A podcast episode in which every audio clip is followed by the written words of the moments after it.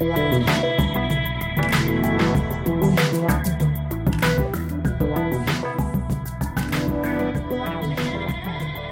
listening to Grace and Fire, brought to you by Emerging Women. Today, my guest is Kris Carr. Kris Carr is a New York Times and number one Amazon best-selling author, speaker, and wellness activist. She is the subject and director of the documentary Crazy Sexy Cancer, which aired on TLC and the Oprah Winfrey Network. Kris is also the author of the award winning Crazy Sexy book series. Her latest books, Crazy Sexy Diet and Crazy Sexy Kitchen, will change the way you live, love, and eat. Kris will be a keynote speaker at the 2014 Emerging Women Live conference in New York City. In today's episode, Kris and I spoke about what exactly is well being and how can this be different for different people? How the flow of grace and fire has affected her life and using happiness as her guide. Her shift from health guru to women's emergence and empowerment. The feminine component of resiliency and finally, using sexy as a strength that women can draw from. Here is my conversation, Crazy Sexy Woman, with the crazy sexy Kris Carr.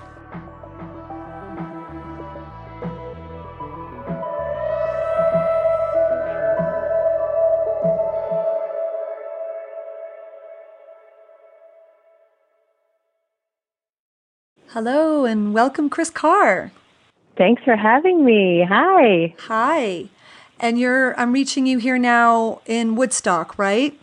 That's right. I'm at home in Woodstock, New York. Gosh, sounds so amazing to live in. I mean, I live in Boulder. I think it might be a little similar, but I think it's more rural out there, correct? Yes, we're we're very similar. We just have much smaller uh, smaller mountains. When I came out to visit Boulder, I was like, this has the same Woodstock vibe. It really does. Yeah. Except isn't Woodstock like really small? Much smaller? very tiny. Yeah, very, very tiny, tiny, right? Yeah, I just uh, picture you on your website. You have an, an image of yourself in a old old truck holding a green drink, and I'm just like, that's the life, you know. that's so, what we try to do out here in the woods, right? So your first book, I remember when it came out several years ago, is called Crazy Sexy Cancer. And I know what's crazy about cancer, and I'm hoping that you can tell us all what's sexy about cancer.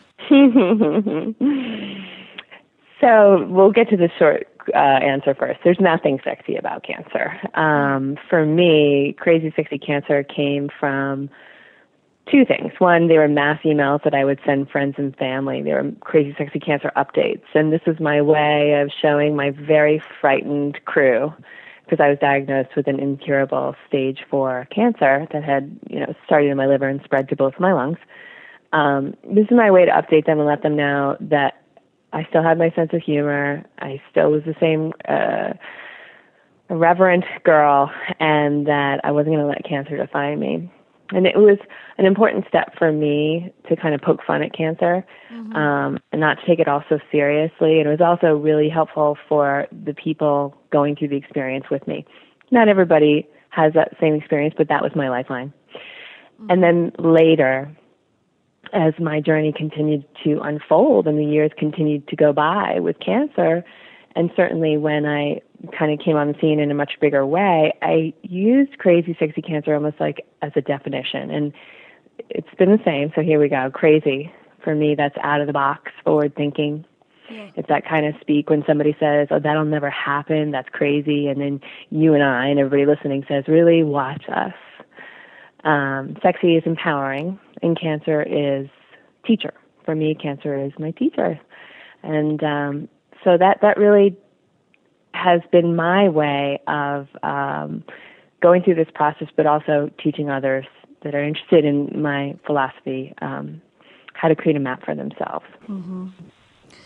Now, just there's a lot of people I'm sure listening to this that don't haven't read your book and they don't know your background, but you actually were diagnosed with stage four cancer. Am I correct? Correct. Right. Mm-hmm, that's right. And you know, it seems that when we look at you and, and your career has exploded, of course, and that one could deduce that you're doing really well and that you've recovered. And yet we've had a conversation. You're actually not recovered from the cancer. Correct. Correct. I want to jump into that because, you know, offline we were having that discussion. We want to be really clear to people that, you know, you haven't recovered. And and yet we started talking about what is recovery? What is wellness? What is feeling well and well-being? in the world and what standard is this being measured against and especially when we're talking about cancer and i'm curious to see if we can open up with that and if you could enlighten us having not recovered from cancer and yet doing fairly you know one would look at you and i don't know if i'm projecting and say that's a healthy woman. And a sexy well, thank woman. you. I'll take that projection. Thank you Okay. very much.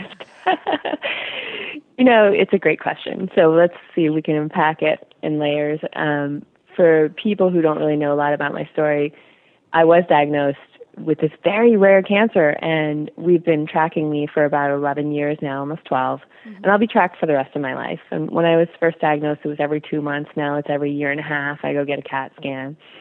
And the thing about the sarcoma that I have is that it can be slow moving, but it can also be aggressive. And it can start slow moving and become aggressive. So all these different things can happen with this teacher that I have.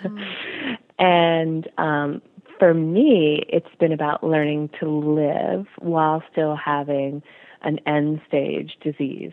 And there was a time when I really wanted to be cured mm-hmm. even when I was first starting out, I'd been on Oprah and my career was exploding and, you know, I was feeling better because I was doing all of these different lifestyle practices. I mean, I was that fast food junkie, standard American diet queen, stress junkie. It's very similar to other people's stories. I just didn't know my story would be, you know, the cherry on top of it would be this diagnosis. Um, and so when I started to make big shifts, like moving to Woodstock, leaving my last career, learning how to take care of myself, taking cooking classes, you know, my life got a lot better and my health got better. Certainly my immune system got stronger. There have been times that I've seen reduction in tumor size. But there was a part of me that was still going for this goal. And I, I love goals. I'm a type A driven, ambitious thriver in all aspects of my life. So in the beginning, when I took cancer head on that way, I think it was good for me. Mm-hmm. But as the time went on, I realized that it actually was not good for me. I was doing all of these things for the wrong reason. And I was putting impossible goals on my shoulders. And I'd go to these scans, and everybody would be happy but me. Everybody would be happy but me. So about a couple of years ago, I decided to really shift that. And that's when I began deeply exploring for myself what is it to truly accept yourself? To love all parts of you, even the parts of you that on paper are diseased and really scary. And it wasn't an overnight uh, success with that. There was a lot of tears, a lot of feeling of failure. And I think I felt more like I was dying then than I ever did when I heard I was diagnosed. Because a part of me was dying. It was really ambitious, driven, goal oriented, get my old life back, no matter how uncomfortable that was. That part of me was dying. And that part of me was, was a big part of my identity. And it, so as I move towards answering your question, you know, what is it to be well? I think every single person has a different definition for that. Mm-hmm. But it isn't always the absence of disease. In my mind, it's the presence of vitality. It's the presence of vitality. And that vitality is physical vitality, which may come and go. And, you know, when it's on the downside, that's where we have to put our attention. But it's also mental, uh, emotional, and spiritual vitality. And that's what wellness really is. And I didn't get that until I was much more mature and, and you know, into my 11th year of living with cancer. I read it, I wrote it, I didn't get it. Are you talking about, you said, when I hear vitality, I think energy and f- I feel about the physical body. But you alluded to a spiritual vitality and an emotional vitality. Yeah. And are those all connected? Or, I mean, Well, for me, they they go. I mean, they're different, but they are connected. You know, we can't separate. That's what Western medicine does. It it cuts us all up. It looks under a microscope. It separates everything and never gets to the root. Um, so, you know, in my life experience, that sort of mental emotional vitality is what's holding me back, what's keeping me stuck, what are the parts of my life or my um, maybe even going into some of my darkness uh, my limiting beliefs, the pain that I may have from, let's say, not forgiving somebody, um, and really putting some energy there because as these energetic beings, and certainly for me, I'm very mindful of my energy because my energy can dip when I'm not feeling well. But what's not feeling well? Where's it coming from, Kris? Where is the source? And if it happens to be some sort of emotional or, you know, mental blockage that I'm feeling, then that's where I'm going to put that energy you know? And for me the spiritual side of that is really spirit to me is a community. It's communion. It's it's a it's a singular connection to a much bigger whole. Mm-hmm. and so where in my life am i not connected to the whole? Where in my life am i feeling isolated? Mm-hmm. and wellness is about tending my garden there's so many different plants in my garden i'm gardening for the second year in a row, and gosh, I am learning so much. I don't even have that many varieties. I think I have 20 plants this year. But uh, wellness is tending those plants and all their different needs and all their different soil types and pH and watering needs and all of that. And I have the same sort of palette, the same garden within me. Um, so to speak. And sometimes it isn't about the green juice Mm-hmm. It, it is not about the green juice. Mm-hmm. And it mm-hmm. took me a long time to really believe that. There's a lot in the green juice. Yes, there is not a everything. lot. it's not everything. It's I know easy. it's hard to get to that point when you first start on the green drink, though, right? it really is, and it's also, you know, it's it's so easy for me to give people recipes and eating plans and I've written so mm. many books including a New York Times bestselling cookbook and I didn't even know how to cook when I started this whole journey. Right. But it's the bigger work comes from when we look at what's behind for example, when people say to me, this is also hard, this is also well overwhelming, can you just give me the exact thing I have to do? I can, but what we have to do is look at what's behind why it's so hard, what's behind why it's so overwhelming, what's behind why you perhaps don't feel like you're equipped enough to make a juice. Because mm-hmm. we are. It's pretty simple. But what's going on in your life that makes you feel like you're incapable? Mm-hmm. And um, coming back to the whole healing journey and wellness, again, it's the presence of vitality in all aspects of your life. And the neat and exciting part is, is that if you're not feeling it, you can. You really can. And it doesn't necessarily mean that you have to be perfect on paper. None of us are perfect on paper. In fact, we all have cancer cells running through our bodies right now. Because most of the folks out there, yourself included, your immune system is picking them up and saying, hey, no, not in my backyard, thank you very much. Well, right? Yeah, I think it's it's really interesting that you know you brought up just to tag on to that question what does it mean to be well and what is well-being? And and that concept of being cured i mean that's not just a disease situation. We do that with our personalities and you know these patterns that we have for doing x when y happens. And um, you just want it to go away. I just want it to go away, and I want to cut it out and be done with it. And and yet, learning to live with it, as you've learned to live with the cancer, is such a good metaphor for finding a way to um, make that which plagues us, as a disease might plague us, into a teacher.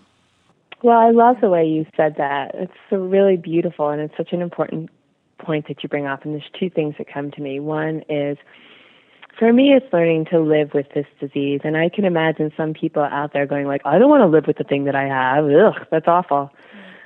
So let's go deeper into that because really what that means to me is that regardless of what's going on in your life whether you're going through a divorce whether you're going through a diagnosis whether you know you've got some trauma and you've got some re- residual grief and anger around it and no matter how hard you've tried it's not shifting learning to live with something is about saying, no matter what's going on in my life, I will not abandon myself. I've got my own back. I'm not going anywhere. We're going to get through this. Mm-hmm. That's what learning to live with something is. So it's not settling. It's not saying, oh, well, luck of the draw, white flag, this sucks. It's saying, I got you. Yes, we're going through a tough time, but you got me on your side. I won't go anywhere. I accept you even though this is not great. There's shame here, there's disease here, there's anger here, there's violence here, whatever it is, I still accept you. Mm. And that place, I feel like a lot of our emotional agony starts to dissolve, and then we can continue to make that game plan. And so that's part one that came up for me based on your awesome question and using. And that part two is this. So for, again, from my experience, curing, great, great conversation to have. Curing is the physical body. There are a lot of things that we can do to address that. And sometimes that's possible and other times it's not. Or other times it might take longer than we'd like it to take, you know and in my life that that's it's going to be one of those things it's either it's never going to happen brutally honest or it's just going to take longer either a cure is going to come up there's more research being done um, my vitamin c ivs are going to make a breakthrough who knows i hold space for both so curing happens when something shifts in the physical body but healing is very different mm. healing takes place in the spiritual and emotional bodies Healing is what we just talked about. Mm-hmm. Saying that I will not abandon you. I'm going on this journey with you, and we can continue to uh, unpack what might be getting in our way, holding us back, great teachers for us to look at so that we can become more fully actualized and, and joyful, ultimately, human beings. Yeah. And whether, I mean, it would be nice not to have that sickness or the trauma to remind us that this is something we can start working on now and should be working on now. The, you know, that's the thing is sometimes we need to get really sick or we have to get, you know, we're fighting against something that's very traumatic before we yeah. realize that, oh, we need to tend the garden and it's like a weed fest. Totally. And of course, it would be nice, but guess what? There's so many spices on the rack. You know, like, do you right. want to live your life through the lens of three colors that you feel comfortable with? Mm-hmm.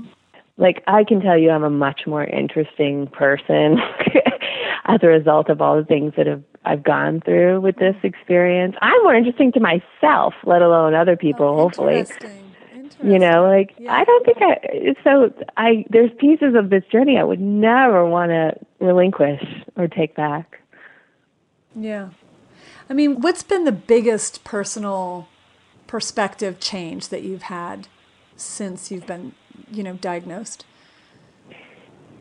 well i think that that um every year is a little different quite mm-hmm. honestly I, I don't have one big you know, uh, big aha. I'd say where I am right, now, you know, the big aha was I can cook. Wow, I'm not dumb. you know, like I can figure this out. Green juice isn't so awful. Like so, all along the way. Oh wait, I should poop. I, yeah, right, I never have pooped. Okay, so all along the way in my journey, there have been these big, these awakenings had helped me feel better, live better. You know. Yeah. Um, but I'd say where I am right now is, like I said, I'm that driven person. I'm very ambitious. There's a lot going on in my life. Right. I have to be very mindful of the freight train that is Kris Carr. Mm. Because I'm not happy when I'm moving that fast. Mm. And when I'm not happy, I get sick. And when I get sick, that's not good. So, really, really being mindful about my commitments, being mindful about my vision. I do think that we can have so much in our lives. I do not think we can have it all. I think our task is to get very clear about what is essential. What do you really want? And then clear some clutter out mm-hmm. because it, it creates that space. And I know you know this. It creates that space for creativity. Creativity doesn't happen when you're booked to the minute.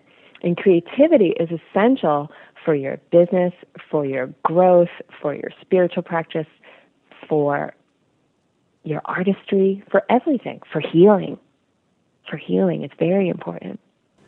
Yeah, it's funny. Um, you know, when we consider the title of the podcast is Grace and Fire, and you've sort of just somewhat answered my question, but you definitely seem like someone who's got a lot of fire. And, right?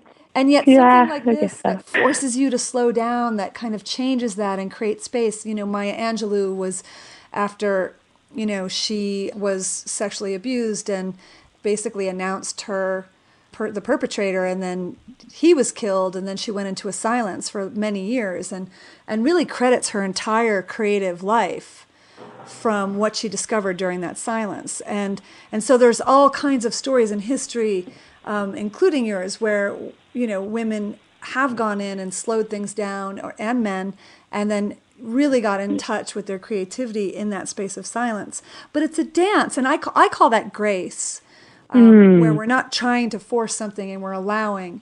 And I just, I'm so amazed at the different. Some people are more grace than fire, and they get that's how they approach the world. And some are more gri- fire than grace. And um, I'm just curious to see how that's shifted for you, and if you've noticed an impact in the output, so to speak, of what you're creating mm. by having more grace or less grace, or I love your questions. Can I just say that again? Oh, wow, that's so sweet. Thank you. uh, both are needed in my life. Mm-hmm. There's no doubt about it. Um, and in, in all of our lives. And I'd say, as far as the the impact or like what I'm the it, what I'm putting out in the world, um, I think that the impact goes a lot further when I give from a place where it's very concentrated, it's very rich, as opposed to just like spraying my ideas everywhere and overcommitting myself and um, just stretching my business and my person because we're kind of one and the same sometimes to a place where I'm just completely fatigued. People are busy. Mm-hmm. People have a lot going on in their lives. You know, give them what they need. Don't overwhelm them. They've already got full inboxes. You know, these are the things that I say to myself when I'm creating and I, you know, put out weekly content and all the stuff that I do on social media, etc. Um, and I think what happens when we step into grace more is we begin to trust that it's enough Yeah.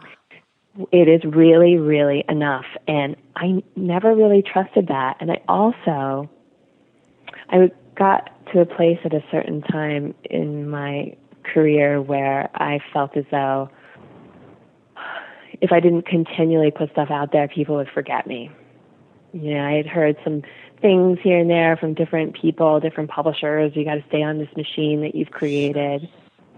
And I, as soon as I let that go, everything got better. Mm-hmm. Um, so that grace teaches us that we also have to be happy in the process as we emerge and give our gifts to the world.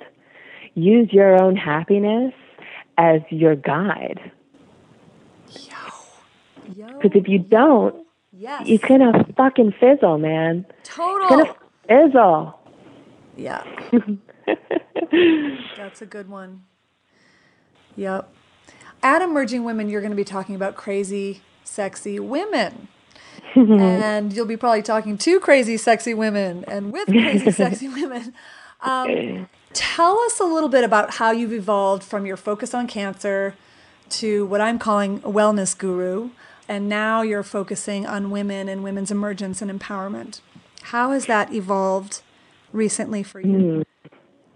Well, it's evolved as I've evolved. It's grown as I've grown, you know, and in the beginning it started with the movie that I made for TLC and then, you know, my book and being on Oprah and all these things, but really the first few books and a lot of my writing and blogging and articles were all geared towards young women with cancer. Mm-hmm. I did all that because when I got sick and I went looking for a movie and looking for books for somebody like me, I couldn't find it. So I wrote it. I made it. Mm-hmm. and I didn't think I, I had, didn't have plans. I didn't have plans that would go any further than that. But after I was on um, the Oprah Winfrey Show, I was blown away by the number of people who emailed us and basically crashed our server time and time and again, saying, I don't have cancer, but I really like what you're saying and I need some of this in my life. Is it okay? Is it weird? I'm hanging out with you. This is just for cancer patients? So at that point, I started to open up my audience very mindfully, um, opening up my audience to people who are also interested in prevention. So as patients and people interested in just feeling better. Um, and and that's been wonderful. I, I've written several books about diet and lifestyle and just basically self care practices. And when I finished my cookbook, um, I realized that the thing that I had kept hearing from my community on Facebook, in my blog comments, in our inbox, and certainly back in the day when I was coaching one on one, which I don't do anymore. But they were having a hard time getting past some of the hangups. Like it's like what we just talked about earlier about it's not about the kale. Yeah. And so this book is really talking about the some of the things that I think hold us back. And hopefully it is a huge hug and it is permission to really go for it. To identify your dreams, to learn how to care for yourself, to clear up some of the dead weight that does not serve you in your life, to practice a resilient mindset as opposed to just being resilient from time to time when you need to be resilient, like when the shit hits the fan, we all need to be resilient. Yeah. But truthfully, the shit is hitting the fan every day in little ways in our life. And a lot of times we're pushing that into our body, into our tissues, into our psyche. How can we shift that? And so I'm talking about a lot of those things. And the book is quite is is right now. I mean, yeah. this is very early days. So this is where I am right now. When it comes out, it, we may be in a different place. I've only written one chapter, but I've been writing this book for years in my head. Um, and right now, the subtitle, and again, this may not even be the one that ends up being the subtitle when it's published, is Lessons in Ferocious Self Love and Resilience.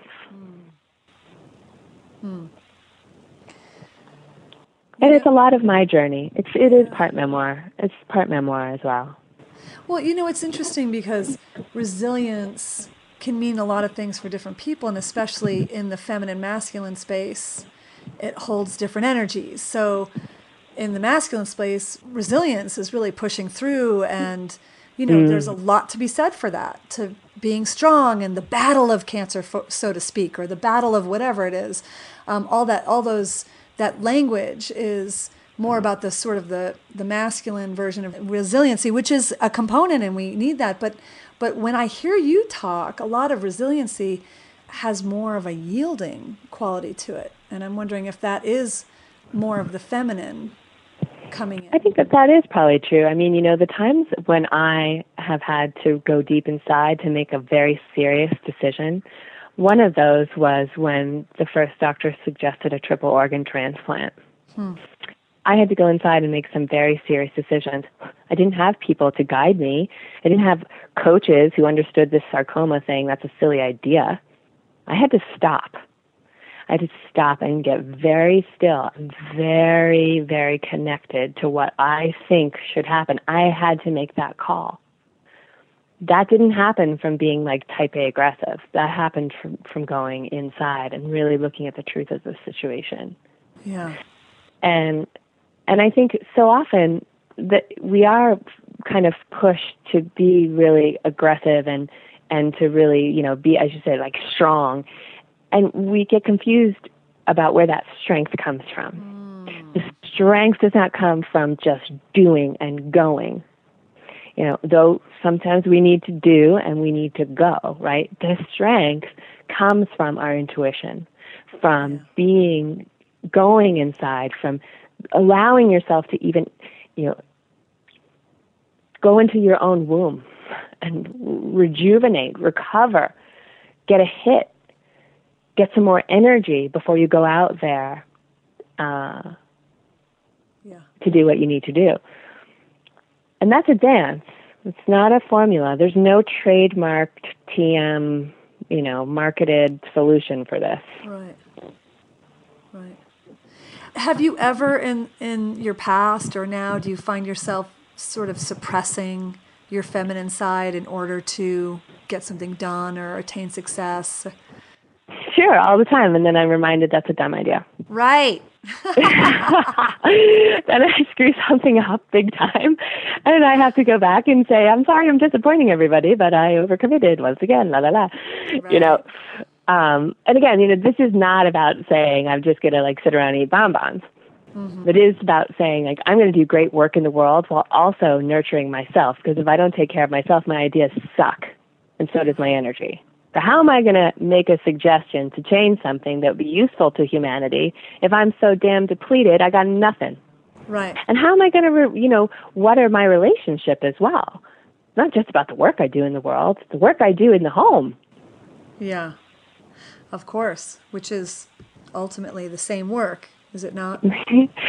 yeah, sure is. It's a microcosm right there. Well, especially as you're going into this new book, which is not the green drink.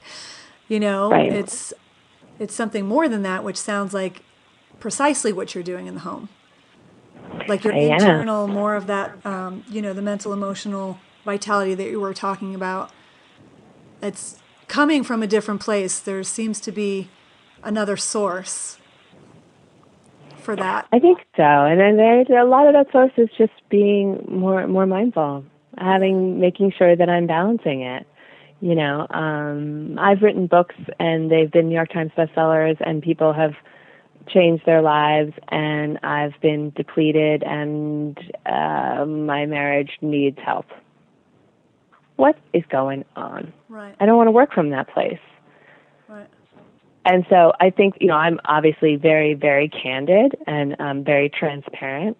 But I imagine people out there listening can get a piece of this wisdom for themselves and look at their own lives and say, "Yep, I hear you. Okay, let me start put let me start to put some energy in that direction."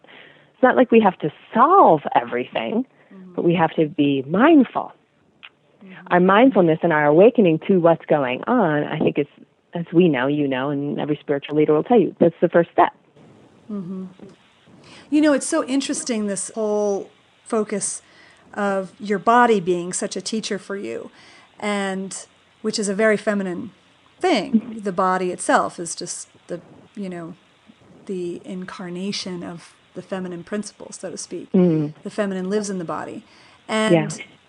you have something, in, in a weird way, it's a gift, in that when you're overstretching or when you're misaligned in a certain way, it seems like you're communicated of that through your body like your body is you know talking to you through this this illness that you have this disease that you have but also in just it's afforded you a very close intimate connection with your body that develops a very deep communication. And i'm curious to see if you're able to find other ways or if that is the deepest wisdom is coming through the body and is there other wisdom coming through other pl- other places? And the emotions i feel is part of the body. Mhm well, you know, I've always been very connected to my body because I was a professional dancer mm. um, and a performer. And I started dancing professionally as pretty young and got my first agent, came to New York at 19, film, television, Broadway, off Broadway, touring, you name it. Mm-hmm. And so as a dancer, your instrument is everything. Mm and I can tell you, I know every single muscle. I know every part of every toe. I know where my weaknesses are. I know where my strengths are. I know where I explode on the stage in a good way. I know where I have to be a little more careful and how I can like kind of fake it, you know? So I've been doing, performing in that capacity. I did that for a long time. But I didn't know my body till I got sick. I didn't know where my liver was. I didn't know where my organs were. I had no idea that what I put in my mouth actually had a positive or negative effect. I knew that with alcohol and drugs. I knew that in other ways. I was like, yeah, yeah positive and then super negative. you know? Yeah. But it wasn't until I um actually had the experience of cancer that I got very clear on the subtlest messages that came from within the messages that I would blow off eh, when I was younger and when, you know, it was really just about is my turnout mm-hmm. good enough? Mm-hmm. Can my leg go up to my eyeballs? Like, that's how I measured myself. And what I expected of my body, I worked really hard to get. And boy, did I get it. I wouldn't take no for an answer, dear body. Um, so now I will say in this time in my own spiritual development and practice, I'm still, my body is the number one teacher. Yeah. But intuition is number two, and then get and gaining traction. intuition is like right up on its tail saying, hey, hey, hey, what about me? So that's a big part of it. Yeah, and so I guess that's a question for me. Where is is it something? How do you communicate with your intuition? What's your secret power here? You seem very intuitive. I mean, that's a big decision that you had to make, and it sounds like you made the right one. I would be like, oh my gosh, like you know, be really hard to trust myself to make that decision. Mm. So what what is yeah. it? How how do you communicate with that? Well, again, this is just for me. Everybody's got their own way, and there's very good teachers out there teaching this. Um, two things. One, I get the hit immediately, and I'm usually right. Mm-hmm. I'll sleep on it. I get the hit immediately and it's a resounding yes or a resounding no, I'll sleep on it, and then if it's still a yes or a no, the next day, that's the answer. I have a deal with myself that no matter what decision I make, I haven't failed. I won't fuck it up. Yeah. It was a decision that needed to be made at that time, even if it kills me. Yeah. So we're good on that. Yeah, the other piece, piece, yeah, it is a big piece, but it's just easier to make that. It's just easier because then you don't have to go, eh, eh, eh, should I, ooh, ooh, ooh, you know, I mean, you waste so much energy. And then the other piece is if I'm really out to lunch and I don't know because it is, you know, whatever is coming up in me, I really, I spend a lot of time journaling. What do you think? What do you want? And almost taking myself through a writing process, just like you do with people at workshops. I also have a core group of very strong women in my life.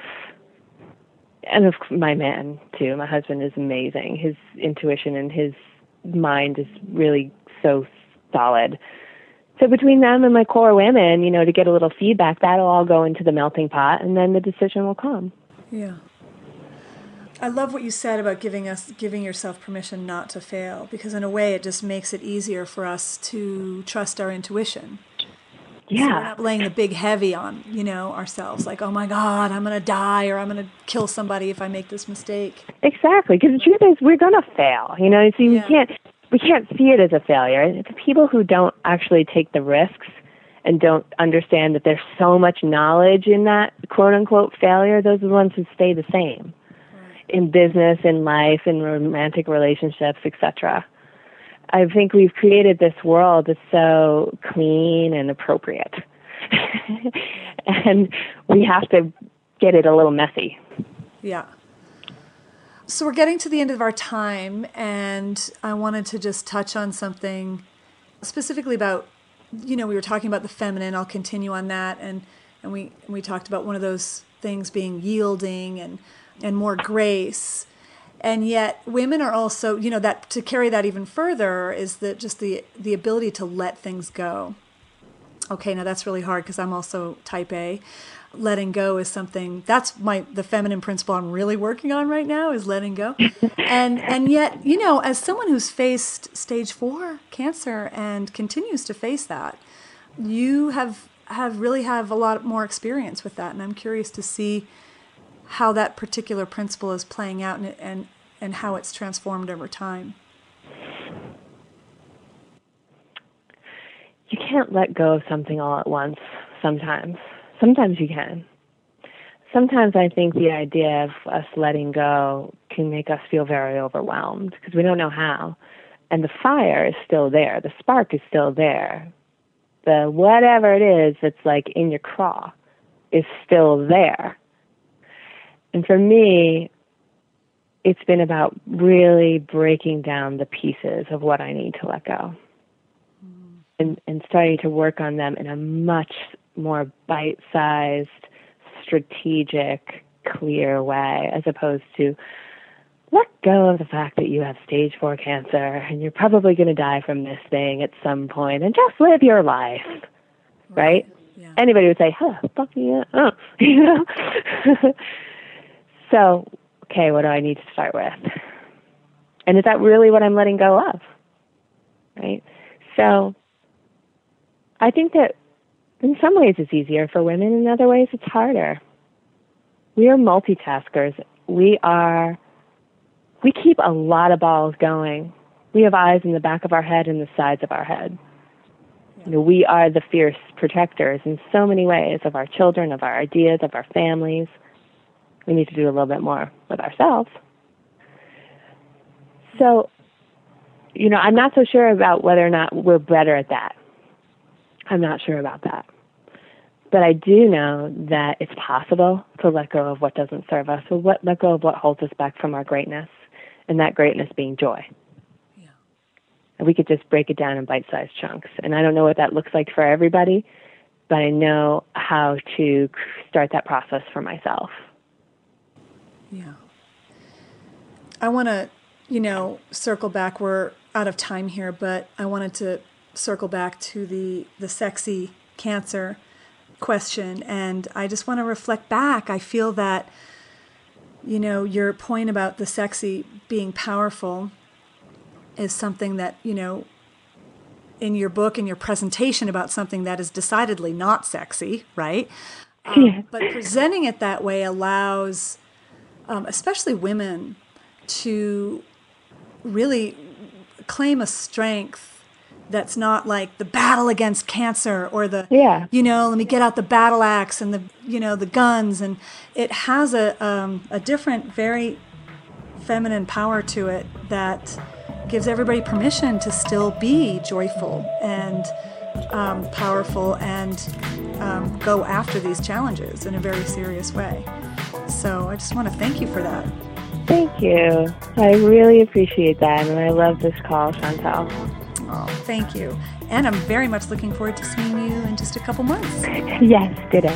All right. Well, thank you so much, Kris. Okay, bye, everybody. Thanks. Bye bye.